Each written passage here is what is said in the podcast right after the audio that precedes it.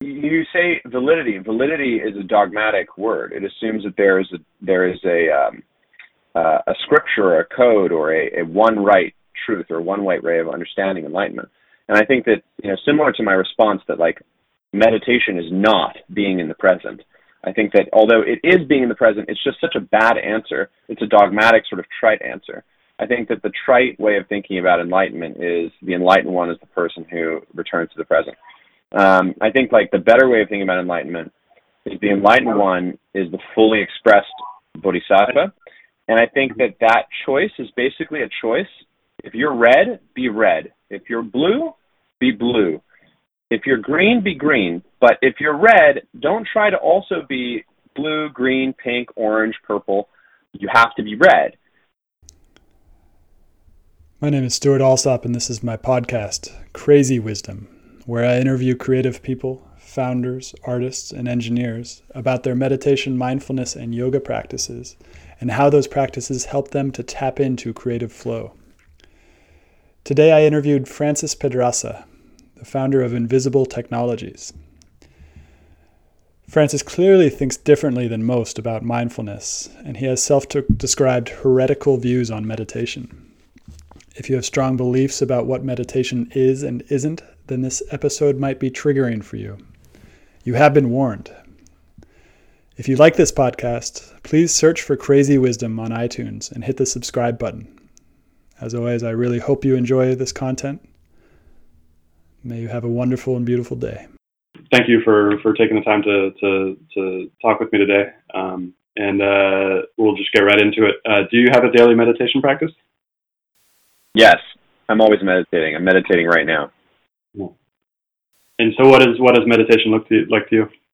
The response, being in the present, is a bad response because it doesn't show an understanding of what the present is. Um, uh, the, the, future emerges from the present. Um, uh, to understand the past is to understand why the present is the way it is. Um, so even if you're doing something that you would consider profoundly unmeditative, like planning, um, or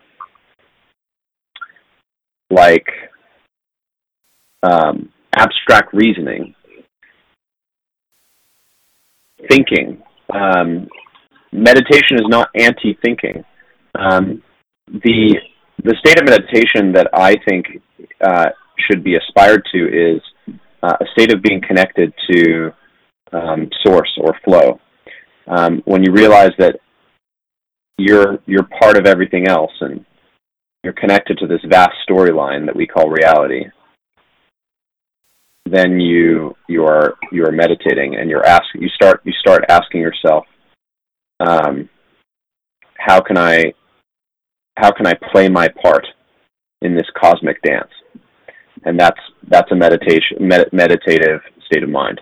Um, so uh, I'm always thinking about how to fully express myself, how to fully express my role in the in the cosmos, and um, and that's a very different uh, conception of meditation. Hmm. And so it's essentially that what that sounds like to me is it brings in this a non-linear aspect of reality as opposed to this linear thinking that we get into a lot of times about like this follows this follows this follows this. It's coming back to this oh like it's right now right it's going on right now. Yeah, yeah. I used to meditate for eight hours a day. Um, there was a time after Everest failed, I went traveling. I did the Camino de Santiago in Spain, and so I was walking all day long. Um, and um, I would either be listening to Alan Watts or I would be meditating on Headspace, uh, or uh, and and then I ended up doing an art class in Florence and um, kept doing Headspace, and, and and then I went to Thailand. And by, by the time I was in Thailand, I was like just I'd gone from a, a couple like 10 minutes a day to 20 to 30 to an hour to two hours, three hours. You know, there were some days when I literally just meditated all day long. And um, it was an important shift for me to go through that experience. Um, and then at some point, I realized that uh, either this had permanently uh, shifted me, and I, I could take the take the the mindset um, uh, and apply that uh, you know, in a day-to-day way, uh, or I just wasn't going to live my life. And and I think actually the most alarming experience to me of all was the experience of spending time in Buddhist monasteries in Thailand. Um, I think if you want to see, uh, if you want to understand a religion, um, you should basically spend time in their in their holy places, and then do the opposite.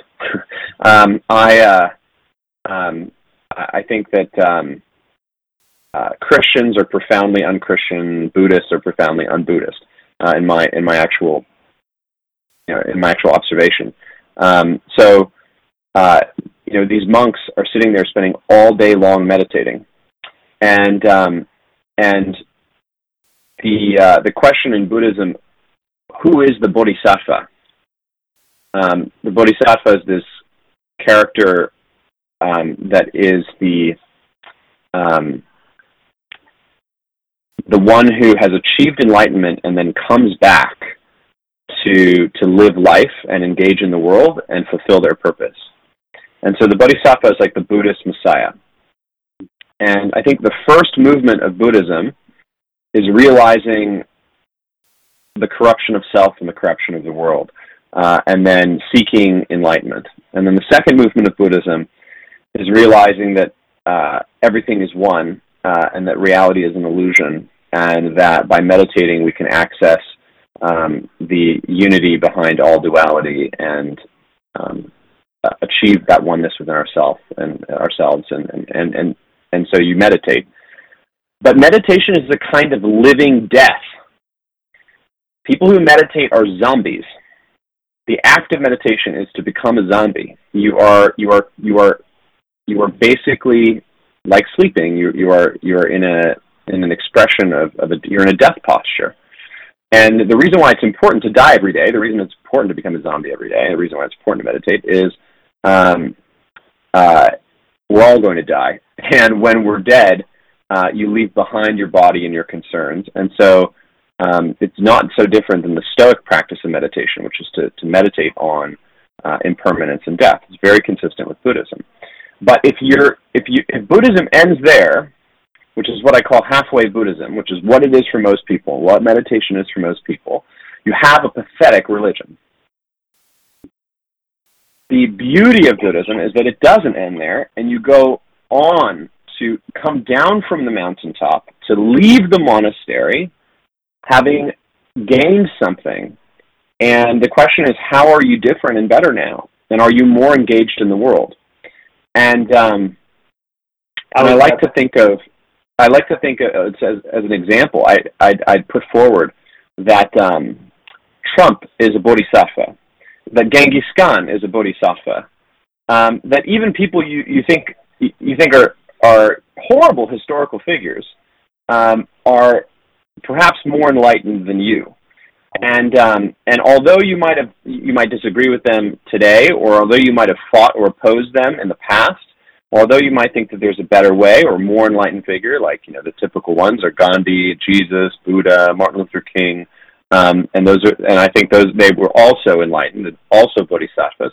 Um, but uh, I think the the important thing is to realize that um, uh, they they expressed themselves fully uh, and took a position and had the courage to be wrong. And um, and so in, there's a reason why Zen Buddhism exists. So Zen Zen is the combination of Buddhism and Taoism. Taoism being the, the religion, ancient religion of China, Lao Tzu, 150 BC, writing the Tao Te Ching, um, and uh, Huang, Chuang after him, uh, continuing on the work, and, and, and it's a truly great religion that communism destroyed in the 20th century, including the destruction of temples, um, which is like a an irreversible tragedy um, akin to like the burning of the Library of Alexandria. Um, it's one of the great, great um, sadnesses of history. I don't really get emotional about many things, but um, uh, I think that the the death of the the the death of Taoism on, by by um, by the communists, like the the uh, the killing of a religion, is is, is like one of the one of wait let me let me finish the train of thought. Like is one of the um, uh, under underappreciated tragedies of history. And and Taoism teaches the, the yin yang right? So um, uh, you can't have good without evil you can't have left without right you can't have high without low uh, you can't have pain without ple- you can't have pleasure without pain um, uh, and uh, and so you see like the typical yoga mom uh, go get her like yin yang tattoo. um, and uh, I, I just don't think we, we, we really recognize how radical the yin yang is as a way of thinking. And, and the reason why it's so consistent with Buddhism and the reason why these, these religions uh, got married, basically, like Taoism and Buddhism got married and became Zen Buddhism in Japan, and that happened totally organically. Um, the reason why it was such a natural union is that they both have this essential teaching around um, duality and and unity. Um, uh, male, female, one. You know, uh, good, evil, one. Um, uh, existence, non-existence, one. You know, it's all reality. It's all one. It's all present. Past, future, past, present, future, one. Um, and uh, and the um, the reason why uh, uh, even these you might say that even these horrible historical figures like uh, um, uh, you know, you might say Alexander the Great was a horrible historical figure because he conquered so many, so many uh, nations and killed so many people. Um, uh, but uh, he probably was more enlightened than the average American. Um, the average American, like, isn't doing anything wrong. they're just they're barely existing. Yeah, so I would say that that enlightenment itself, this idea, the concept of enlightenment, has nothing to do with the actual state of enlightenment, which it is, it is which is essentially this coming back to the moment over and over and over again. Um, so to compare enlightenments, I don't know. I guess you could do that, but I don't know. I don't know the validity of it because in each person's dharma, in each person's individual dharma, um, in, in each person's I don't know way of being, there is their own kind of enlightenment, and it isn't this conceptual thing of like, oh, this person is enlightened it's in that moment of like coming back. Oh, what is going on right now? Retouching reality. The, what is validity though? Uh, you, you, say validity. Validity is a dogmatic word. It assumes that there is a there is a um, uh, a scripture or a code or a, a one right truth or one right way of understanding enlightenment. And I think that you know, similar to my response that like meditation is not being in the present. I think that although it is being in the present, it's just such a bad answer. It's a dogmatic sort of trite answer.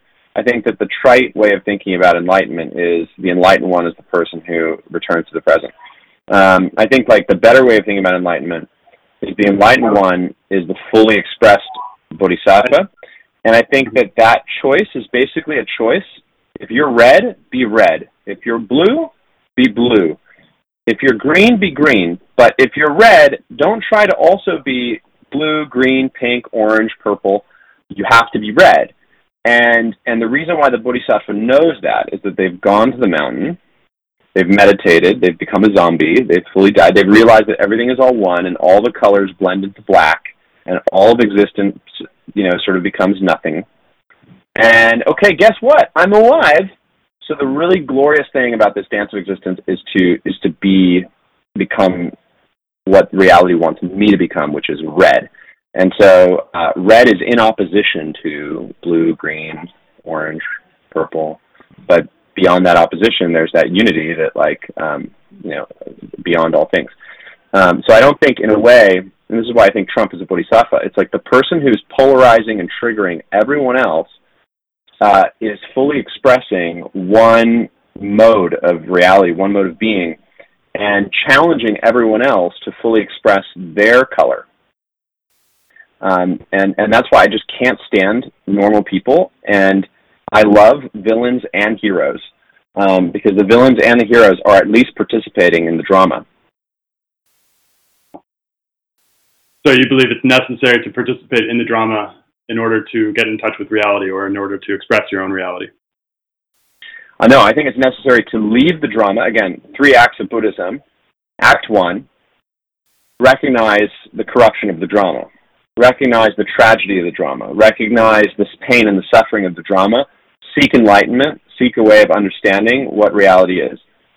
movement two, go to the mountain. Recognize that beyond the drama, there is like oneness, um, and uh, and that. Uh, and by the way,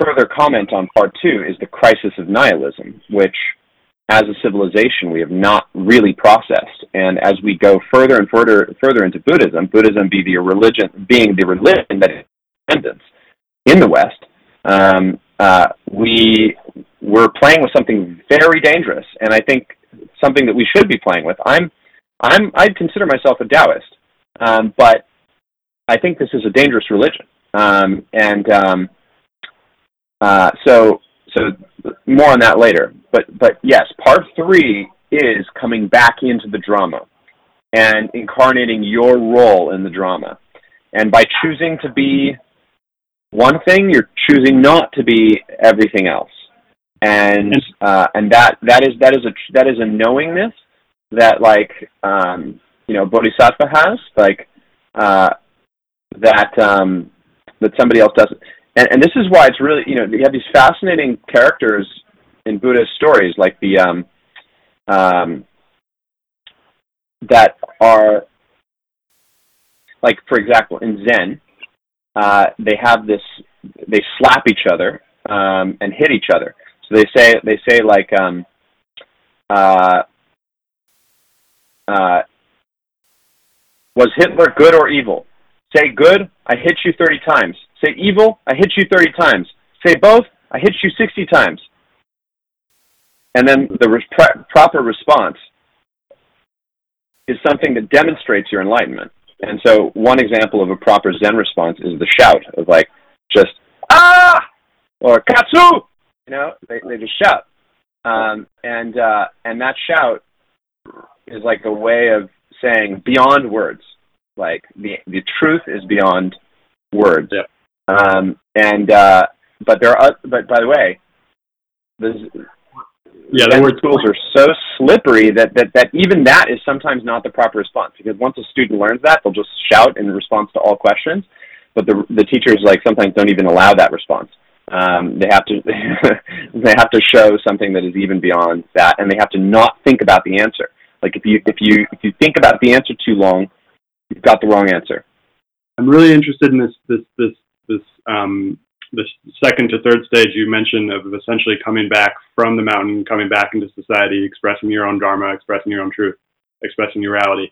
Um, and and I want to go into actually how it looked like for you. What was that experience of going meditating for eight hours a day, going spending time in, in a Buddhist temple, and then returning to uh, the U.S., the culture that you grew, you grew up in, uh, and then returning to building a company? Um, what did that look like yeah. for you?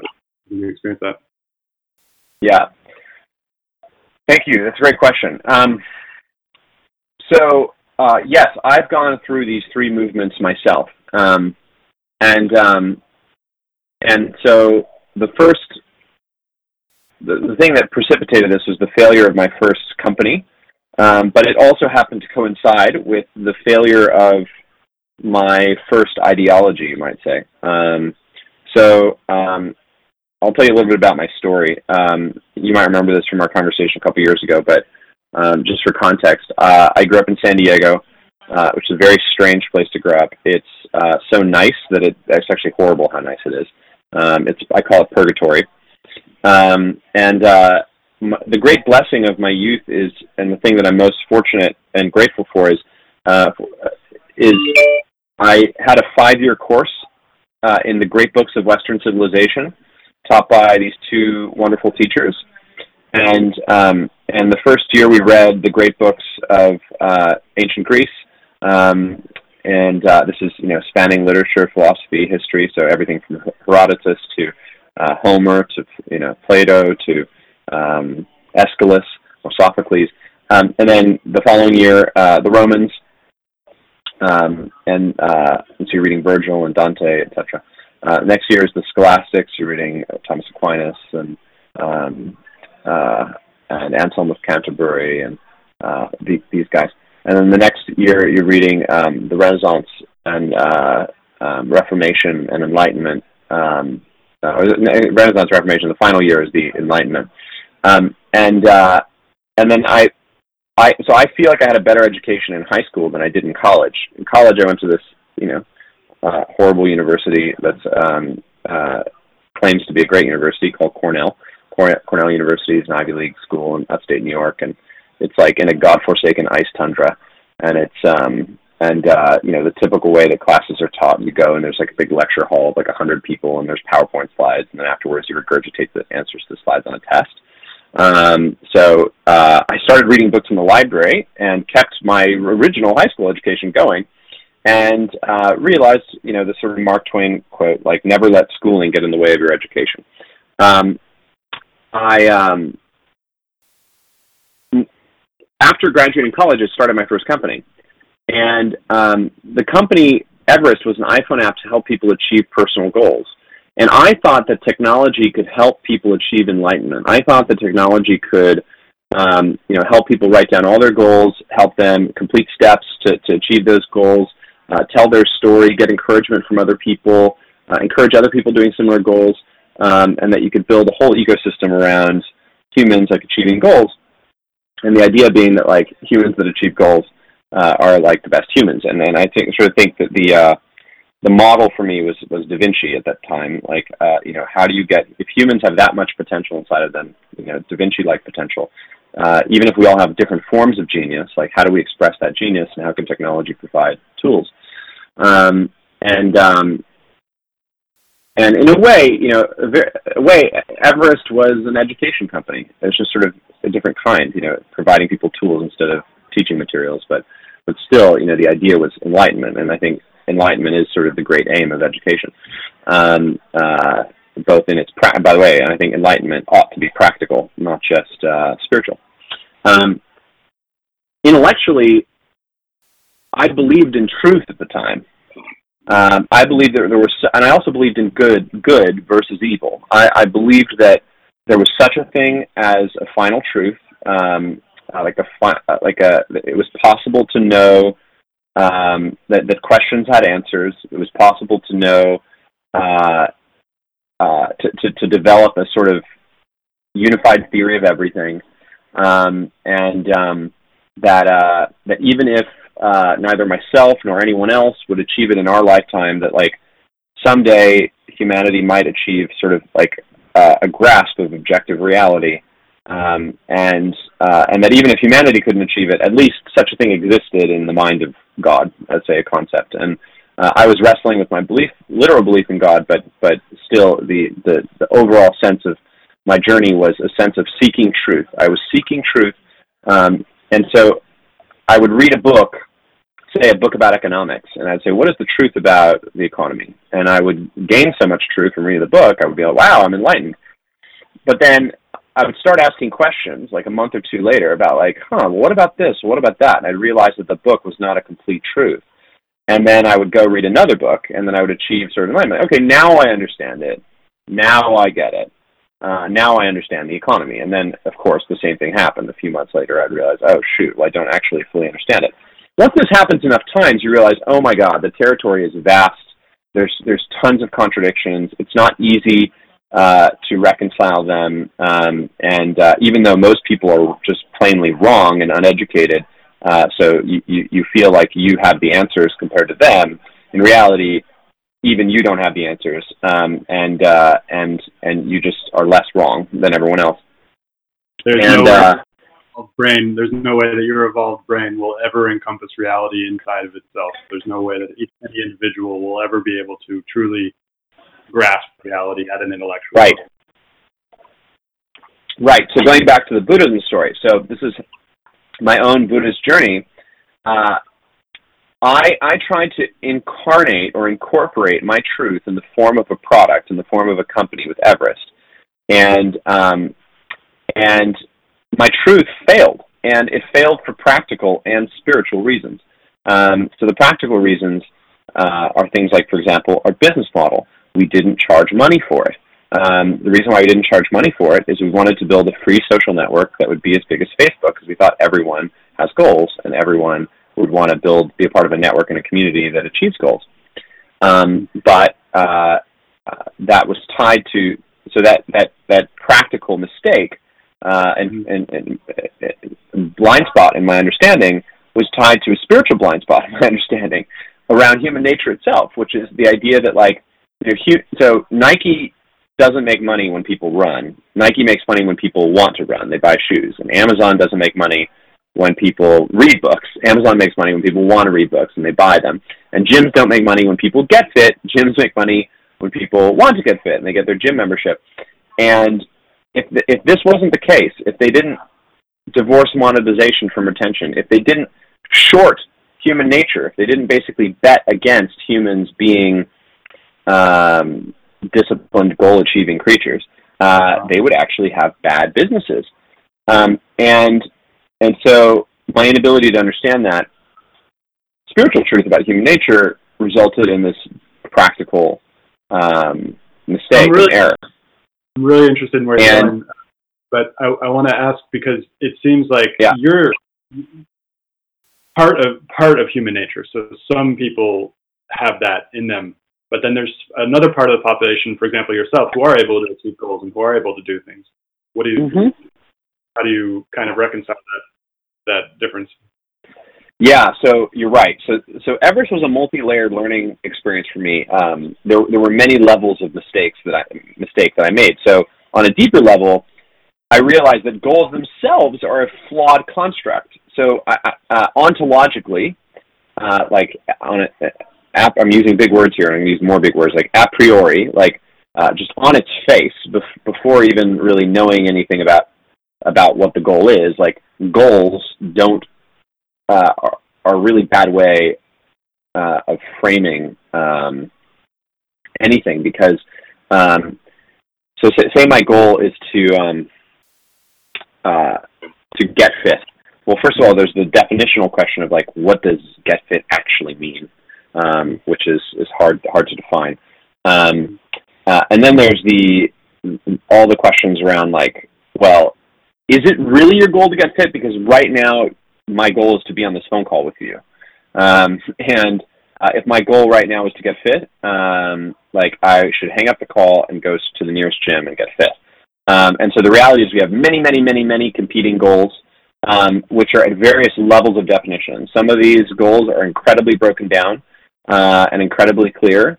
Um, and some of these are very, very vague. Um, some of these are very high priority. Some of these are very low priority. Uh, and then you have the further problems of like um, proximity. Some of these are urgent, some of these are not urgent, um, some of these are important, some of these are not important. Um, and, and then and then you have the, the problem that if you go invest a huge amount of energy and time breaking down your goals fully, um, you you're actually doing something stupid, um, not smart, because um, the chances the chance that your priorities will change and you're not going to want the goal anymore um, or that that or that in, in breaking down the goal you realize that that's actually the wrong goal is very high. Um, so so basically you know the whole exercise of the company was trying to impose a rigid structure on top of reality that didn't match reality itself.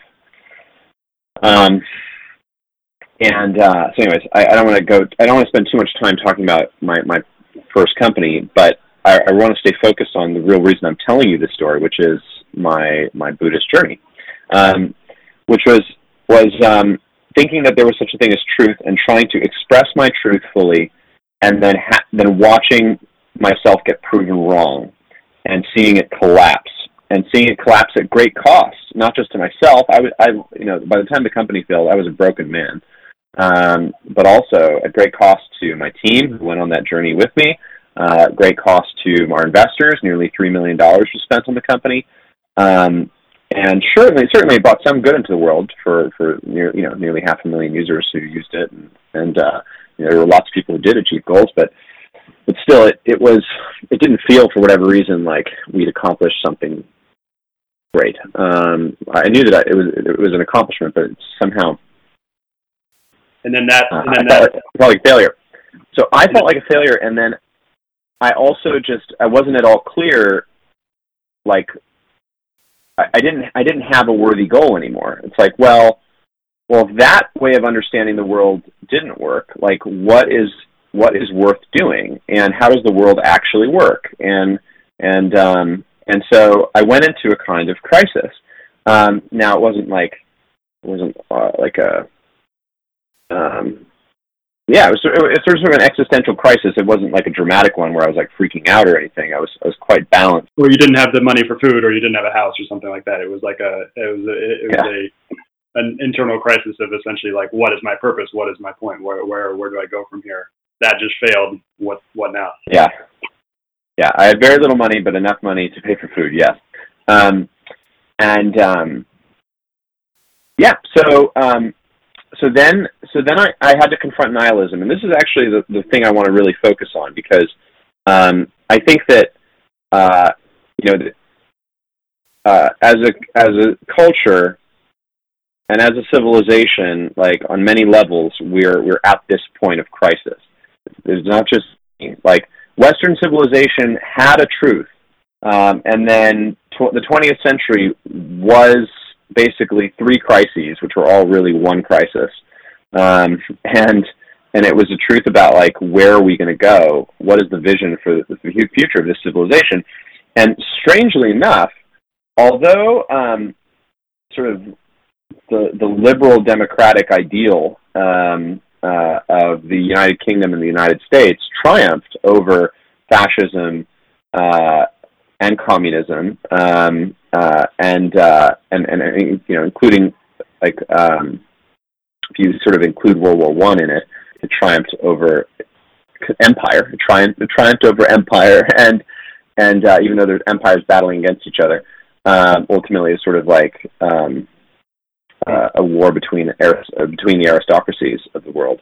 Um, and uh, so, all, although tri- it triumphed over all these things, in the 21st century, you have the problem is like when, once you've won all the battles, won all the wars, and and you sort of the uh, you remember the 1990s, like the United States was the only superpower left in the world, and there was the sense of like Fukuyama called it, uh, and Francis Fukuyama called it the end of history.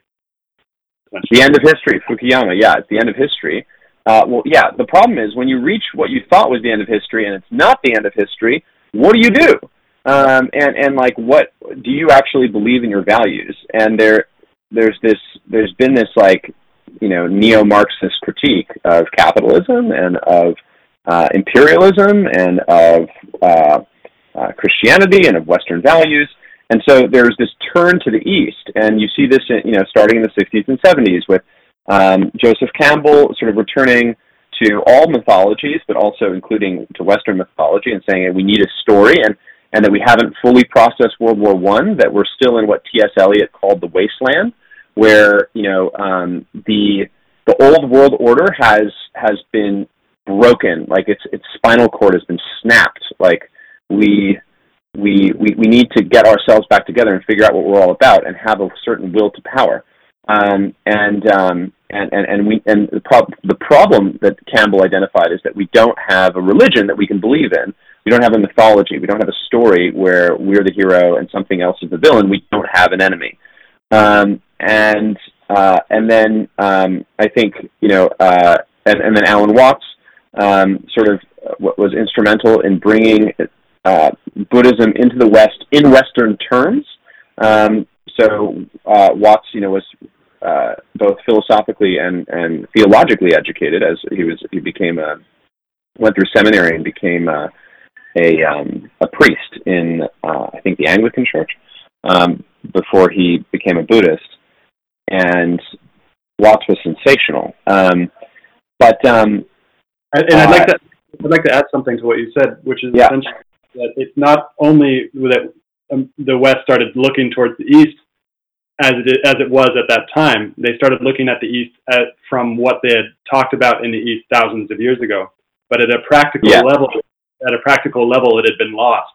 Um, yeah. Most most of the religions merged into dogmatic monasteries, as you experienced in Buddhism.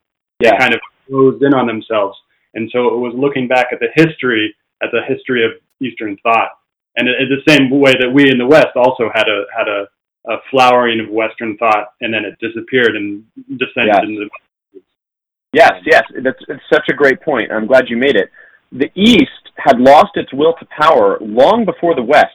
Part of the reason why the West dominated the East um, is because the West believed in its own ideas. Um, uh, the East uh, used to, I mean, the, the term um, mandate of heaven was a term used, I think, um, in ancient China and, and I think adopted by the Mongols. The Mongols believed that they had a mandate of heaven, that the god of the blue sky was Tengris, um, was, uh, you know, basically commanded them to rule the world. And, uh, and so they conquered the world. Um, and that, I think we underestimate like we probably overestimate the mechanical value of an idea and then underestimate the, the simple belief that it works and the power of that. Um, uh, um, in other words, we, we overestimate the correctness of a religion because we think scientifically, uh, and is this actually true? And then we underestimate the power of a religion um, uh, in the fact that if many people believe that something is true, they it has a tremendous effect on the world. Um, so so anyways, the East had, had stopped appreciating itself, and um, and that's interesting. Like uh, in um, uh, you know, Japan has its own story of you know uh, Japan encountering and absorbing Western ideas um, and losing uh, its well, sort of attempting to rediscover its Japaneseness and and how it emerged as a fascist state uh, in World War II uh, and as an imperialist state. Um, uh, and after World War II, um, the the brokenness of Japanese culture uh, resulted in a giant sell-off of Japanese art and artifacts. And so I read an amazing book last year by Alex Kerr called Lost Japan. And I've I've now been put in touch with Alex, and I, am looking forward to meeting him in Japan soon. Um, and the book was a triumph. Um, and, and Alex was the son of a Navy um, uh, officer um, who was part of the, the post-war reconstruction of Japan. So he grew up in Japan. He went back to school. He went to school at Yale, studied um, Japanese studies or sinology, um, and then became a Rhodes Scholar at Oxford, continued on the studies, and then went to, Japan. He became an art dealer. And uh, all these Americans were appreciating Japanese art and culture and history and fascinated by it and wanted to learn as much as possible about it.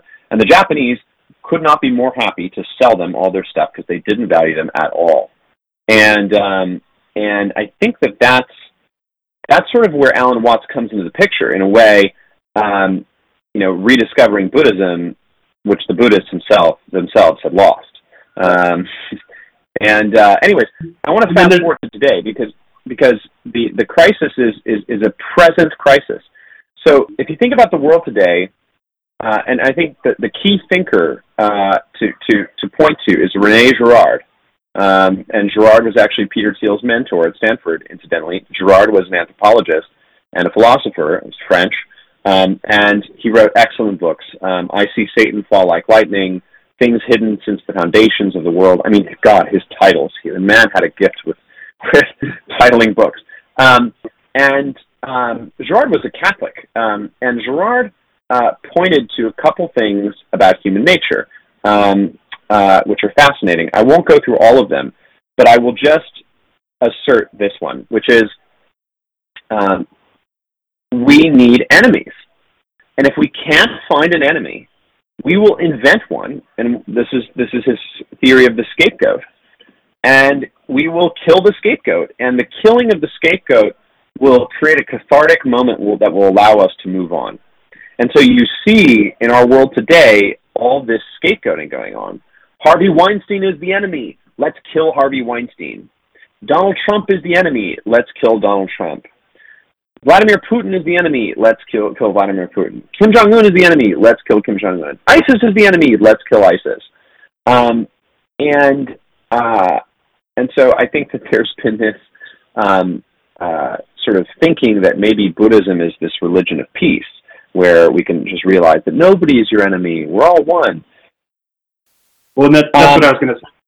That's what I was going to say. Is that actually uh, when Alan Watts rediscovered Buddhism, he was rediscovering Buddhism, but through his own filters of Western uh, learning, and and all of us have this conditioning, which we've been gifted by our birth, by our genetics, by our um, experiences and stuff like that, and that conditioning changes the way we see per, world. So we can't isolate Buddhism and say this is Buddhism, this is not Buddhism. It's all coming through these filters. And as a in the West, we've essentially not in this rediscovering of ancient wisdom, we've also recreated it. And whenever yes, I start, we we have not only recreated, we've created a monstrous caricature that is this most pathetic, like vanilla oversimplification. Anyways, I didn't mean to interrupt you. Uh, no, no, that's I mean that's that's interesting. And so, how did that um, actually? Um, so, so, so, how does this relate to like today? So the world, I'm I'm, I'm in New York now. I left San Francisco, um, and uh, I walk around and you see this sort of consumerist culture.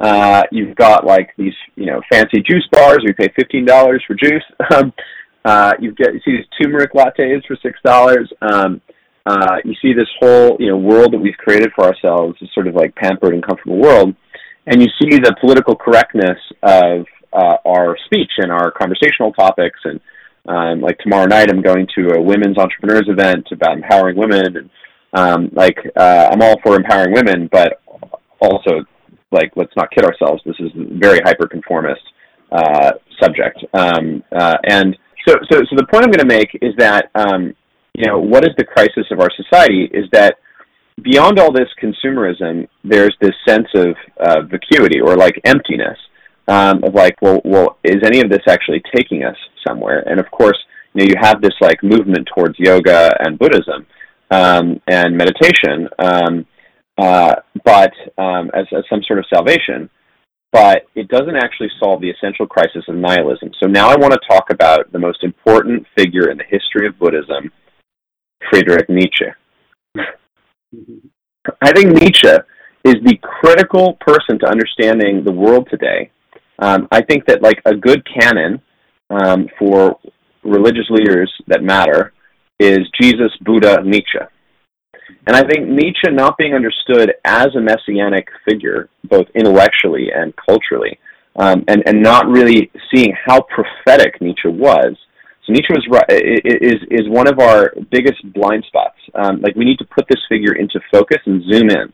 Um, so um, you know, Nietzsche basically realized that the, the and he he predicted the 20th century was going to be uh, uh, he predicted the Holocaust he, in, in, in not a specific way, but he predicted massive massive death and trauma and darkness that was going to come out of um, this uh, the fact that we basically came to stop believing so stop stop believe uh, believing in Christianity as truth. We we we have this crisis of truth, and this is again going back to my story. I had my crisis of truth um, and we, we've come to this place where we don't know if there's anything that's true. We don't know if there's a meaning to life. We don't know that it, like we're just not sure anymore if if anything is valuable or anything's worth living for or what we're here to do or what our goal is. And again, my app is about goals, and I can tell you there's a crisis around what the right goal should be. And uh, and so this crisis of values, this crisis of goals, this crisis of meaning and story, this crisis of mythology and religion, this crisis of truth, this crisis of meaning, um, results in suicide. And you see that with David Foster Wallace. David Foster Wallace grappled with the abyss of nihilism. Um, he basically lost his faith in any sort of system of meaning. He could not find a faith in any religion or any philosophy and and he realized everything is completely meaningless, and the world was becoming more and more meaningless, and he committed suicide. Um, and um, and I think that uh, sort of as a a warning, a clarion call, sort of a warning. You know, he was kind of a warning. He was an early warning for what's happening today, which is that we have been systematically eliminating hells in the world. Absolute poverty is, is, at, is at its lowest and we've been moving into purgatories like San Diego, where I grew up, where everything is nice, or Sweden, uh, Sweden, which is Europe's version of purgatory. And most of my 90 plus percent of my Obama millennial friends, they want to, to live in Sweden. They think, or they, they basically feel like Sweden is the model for the future, that Sweden is utopia, that he- Sweden is heaven. And Sweden is not heaven. Sweden is, is a kind of crisis of, of of ha- has this crisis perhaps even more deeply because there are no problems. Once you've solved all the problems, you have the crisis that you have no problems, and you have no meaning and no system. So what are you going to do about it? Um, and and so the, Peter Thiel, Peter Thiel's question. Go ahead. Uh, it reminds me of, of a, a teaching that I once heard, which is essentially like, so humans have this understanding or thinking that we can actually control our thoughts, we can control the things that happen, we can kind of everything like this. And then when you investigate it, you realize, okay, you don't have control over your thoughts. And so it's very clearly kind of stated in this hypothetical situation that if you could live in a world with only pleasure, how long would you live in that world before going insane? Um, because if you don't have that pain side of pleasure, you never actually yeah. really, truly understand pleasure. Yeah. Yeah, that's it. And that this is this and game designers know this. And by the way, games are very spiritual things. Alan Watts' whole thing was seeing reality as a game. Um, game designers know that a game is a bad game if it's so difficult that you're you become defeatist and you feel like you can't beat it. Um, and a game is a bad game if it's so easy that you don't feel challenged. So the right game, game is at a 45 degree angle where the x-axis is ease and the y-axis is um, is uh, x-axis is ease and y-axis is difficulty. No, that would be the same axis, but the um, uh, maybe the y-axis is like time. I don't know. I have to think about it. But um, the uh, the idea is that you need, you need a balanced game, and uh, and so um, our our idea that utopia, heaven, um, is a place where only good exists and there is no injustice and no suffering is a Christian idea, not a Buddhist one. Well, they they have it in a different form. They have it in the in the in the dogma of reincarnation, which is essentially you do good merit right now, uh, you'll be you'll be blessed with a with a with a um, a higher birth next time. Higher birth next time, but but still in the same reality, and and uh, so yeah, you could be a wealthy person in the world today, but uh, and and by the way, reincarnation. I don't know.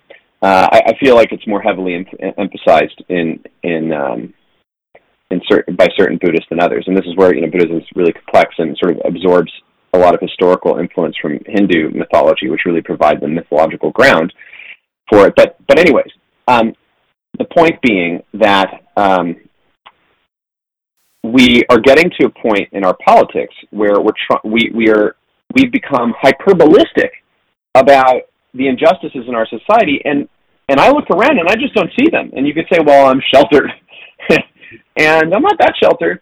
Um, and I also can like do some statistics. So, you know, every rape case, for example, is unacceptable, right? And so you say you say that this is just a horrible thing. We cannot tolerate it. The same way every murder is unacceptable. Okay, so what's it going to take to eliminate all rape in this country? And the answer is quite simple: a surveillance state. And this is where everyone cringes.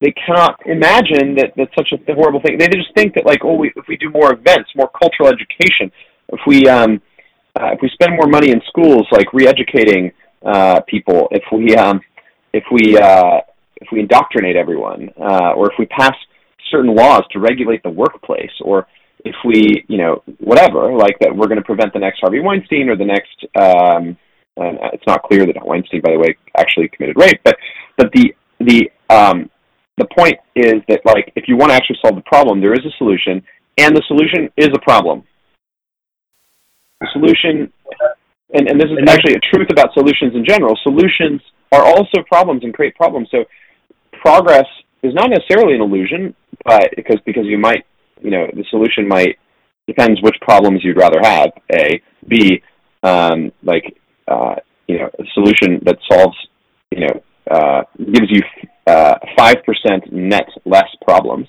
So you replaced replaced another problem with the, the old problem, this is, but, this is what Krishnamurti talks a lot about. He essentially says is that like Krishnamurti, J. Krishnamurti. Krishnamurti, yeah, yeah, yeah. He says essentially that all of these kind of we we're here right now. We have we are experiencing fear. Uh, we don't really look at that fear, but the fear drives us in order to look for certainties, in order to look for solutions, in order. But really, the if you want to unravel the whole thing, you have to come back and look at the fear itself and not say, okay, I'm fearful now, now I need to run away from fear, because that would then be playing right into the fear, but just look into the mechanism of fear itself. Question it. Ask why I'm experiencing fear. Yeah. Um, so if everybody yeah. were to do that, then then I think rape would, would probably go away because I mean, I, I, I don't know. I can't get in. I don't. I don't. I don't know. But again, the, the whole idea, the whole idea that anyone can do anything. It's like that everyone is somehow going to become moral is is um and that we can, highly, highly suspect as as as as as a scenario that that might ever be possible. And you know, again, ontologically, a priori, may just be a flawed concept that everyone can somehow be moral. Um, but anyways, I want to finish my narrative so that I can just like move on to the to the actual conversation with you, which is um, uh, the we have a society that just doesn't want to acknowledge that trade-offs exist uh, and that um, that like you can eliminate all rape and all murder without doing uh, do, imposing drastic solutions like surveillance state, um, because that would have us think about whether we value privacy more than we value security, for example. And um, and although there are examples of uh, trade-offs being elegantly transcended by elegant solutions, or such a thing as an elegant solution. Um, the uh, the this the, I, I just want to talk about like the the uh, the yoga mom um, because uh, I think the the the, the, yoga mom is sort of an, a type of like the the average person in society um, who has her tattoo of like yin yang uh, on and and doesn't realize that like uh, but also like you know vote, voted for Hillary Clinton and um, and wants uh, wants to put an end to injustice in America. Um, there is a direct contradiction in her life, and she can't see it. And her and, and there's a paradox there, which is that she's she's living in suburbia. She's like in this consumer society that was created by Western Christian ideas that are very much invested in this idea of progress um, and uh, a heaven being possible, um, but they've created a sort of purgatory for her, um, and she's she's sort of comfortable in that purgatory. Um, she doesn't have an idea of a future that's radically different than the past, but just sort of ameliorated present um, with less less injustice. Um, and yet, this symbol on her on her left shoulder is uh, yin yang, um, which is like say, which like saying in Christian terms that God is the devil, that God and the devil are one. And so, um, you know, you might even say, just to be to be flip about it, um, yoga moms are devil worshippers. that would trigger them, certainly trigger them. But it's a way of pointing to how dangerous the idea of Taoism is. The Buddhism confronts nihilism more honestly, I think, than than other religions, or may, maybe it doesn't doesn't confront it more honestly, but but actually Nietzsche confronted it honestly, and I think Nietzsche really wrestled with Buddhism because um, if there is no meaning and there is no heaven and there is no God and everything's one and, and the void the void is the great truth, not God. The Taoists really spend more time talking about the void. There's even a verse in the Tao Te Ching, the Tao is older than God.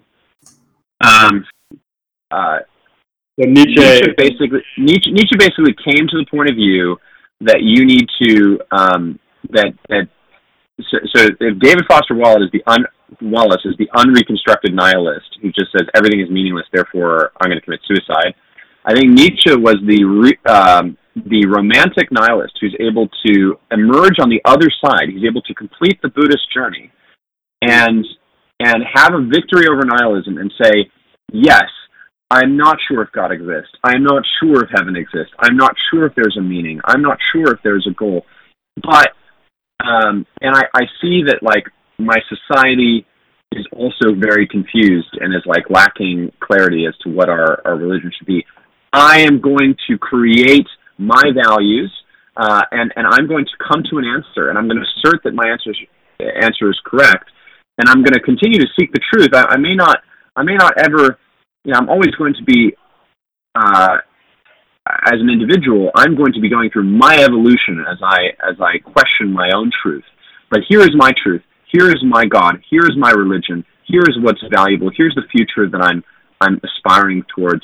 I am I am asserting all these things to be true, and um, that is the best that I can do. And I have a will to live and a will to power, uh, and I'm hungry for life. Um, and so I'm coming down from the mountaintop. I'm going to stop like treating meditation like something I just sit and go into a zombie state. And the true meditation is being fully expressed and fully expressing myself as an individual and fully expressing my truth.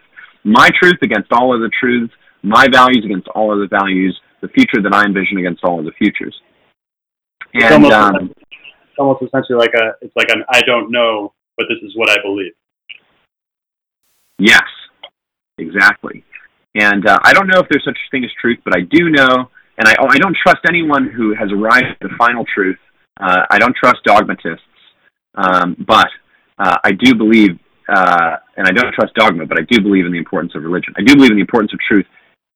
I do believe in the importance of seeking truth and living your truth and expressing your truth. So yes, I'm going to come down from the mountain and be red or be blue or be green. And I recognize that in being red, I am I am making the mistake of not being green and not being blue and not being orange, not being all these other things. I'm I'm putting one truth in, in sort of opposition to all others because they're because they, they are kind of in this opposing thing. And to put this in terms of Greek mythology, I think the Greeks understood this. The Greeks had all the Olympians, all the Greek gods were on Olympus at their banquet hall. They're they're in peace, right? But in in the world, they're in you know the, the gods of Olympus come down and they fight these battles. So some of the gods are fighting on behalf of Troy, and some of the gods are fighting on behalf of the Achaeans. Um, you know, uh, one of the gods supports um, Odysseus, and one of the par- gods opposes Odysseus. Um, so you, what you have there is the idea that like somewhere on Olympus, all the values are united because each god represents a value. But in this present war, the world, the values are at war. They're in tension. They're in conflict. Um, you know, for example, security and privacy are in conflict. Um, equality and freedom are in conflict. Expression and correctness are in conflict. And so the individual, and again, you could put this in a Christian sense, made in the image of God, the individual becomes God and, and makes these godlike assertions. This is my value, not that. And um, and so uh, so again, in my life, to finish my own story, um, I uh, I spent over a year thinking, you know, what is what is what is an idea worth worth solving? And um, I came to the conclusion that the biggest problem in the world is solutions. Ironically, there's an app for everything, there's a vendor for everything. So why isn't everything perfect? And I realized that solutions have costs. You have to use them. You don't have you only have 24 hours in a day. There's a million apps. How are you going to possibly use them? Existing technology is just going to get more and more and more powerful but I'm not going to have time to, to actually take the maximum value out of existing technology. And, and as a user, I'm, just I'm going to get more and more overwhelmed. So the idea of a single bot that can do everything with humans doing the work and technology coordinating the humans on digital assembly lines was really powerful. And I went through, again, a two year journey with Invisible where my first iteration was wrong and crashed, but I was more confident in the underlying thinking of the company than I was with Everest. So I was willing to go through that pivot. We went for over a year. It was kind of like a journey through hell surviving and rebuilding the company. We relaunched, and now our current version is working. What do you line up on our website? Uh, it's inv.tech, and we, we automate repetitive digital work. So basically, you jump on a video call, you give us work you'd give to an intern or an assistant. We write down the instructions. Uh, we build processes to do the work for you. Uh, we have humans on digital assembly lines executing those processes, um, and we can do anything from scheduling to lead generation, managing your contacts, your CRM, your um, your sales or hiring funnel, categorizing customer support tickets, sending emails um, in certain situations based on templates um, on your behalf, uh, doing your expense reports, accounting functions. And the average knowledge worker, you know, uh, has 10 to 20 hours a week of work that they wish they could give to an intern, like process work, and we're, we're just taking that over. So, like, why? How does this company like reflect this spiritual journey that I've been on, and why is it like a motivating goal for me? Um, and um, the first thing is the decision to be an entrepreneur again uh, is something that I embrace because my first company uh, failed, and that was like a death. And then after you've died once, you can be much more fearless because you're like, okay, that's it. All right, kill me again. Like, well, I want to live again. Let's do it again. Again, it's a reincarnation, and so you just you, you're on the path of reincarnation. Fine, that idea was wrong. How about this idea? Oh, that idea was wrong. Okay, fine. Let's try this. And I remember the first six months of Invisible, I told everyone I'm driving the company 200 miles per hour at a wall and forcing the wall to move. And then the company crashed. And then I emerged and now here I am. You know, so the company survived, um, and um, we we rebuilt from that. So that's the first thing, is just choosing to enter enter into time uh, and and choose to solve a valuable problem and participate in the timeline, even though you realize oh, I'm just one out of seven billion people, and uh, you know history is probably deterministic, uh, and uh, what have you. Like you, you, you, you, you assert your individual agency, and that's very Nietzschean. Um, and then the other thing is um, uh, the um, the sa- the the saving of time is, uh, I think, more of a social cause, social impact cause, than uh, almost anything else. So you, know, you might compare Invisible to some nonprofit that's helping people. Uh, one second. Um,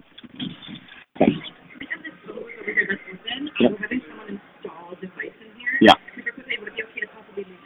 Happy to move. Yeah. Thank you so much. Happy to open up. Great. Come on in. Great. So sorry to bother your call. No worries. I really Fine. appreciate your flexibility. Uh, you bet. Um, all right, Stewart, give me a second. Um, Thank you for your patience. mhm.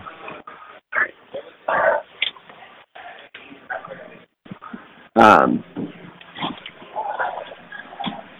all right, back in privacy.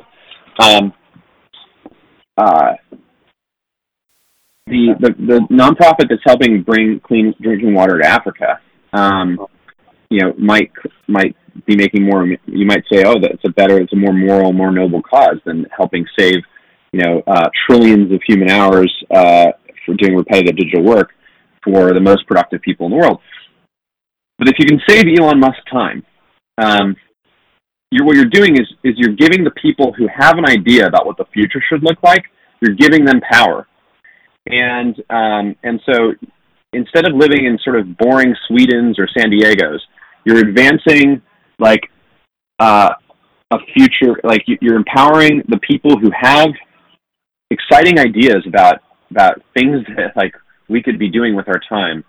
Um, uh, you're empowering them, and uh, and and so I, I personally think we're not we're not consumerist enough. We need sort of hyper consumerism, where like most companies are just like um, you know more of the same, more of the same, more of the same. But there's some there's some companies that introduce new things that which is never before possible. And and those are situations where supply leads demand instead of demand leading supply. And supply produce the producer's values are being imposed on the consumer, and that is is progress. So if you can give those people power, that's good. If you, that's why creating efficiency in the world is good. Also, even just for ordinary companies, um, making everything better, faster, cheaper, better, faster, cheaper, better, faster, cheaper, better, faster, cheaper, which is what efficiency does, is a kind of deflationary gospel for um, global wealth.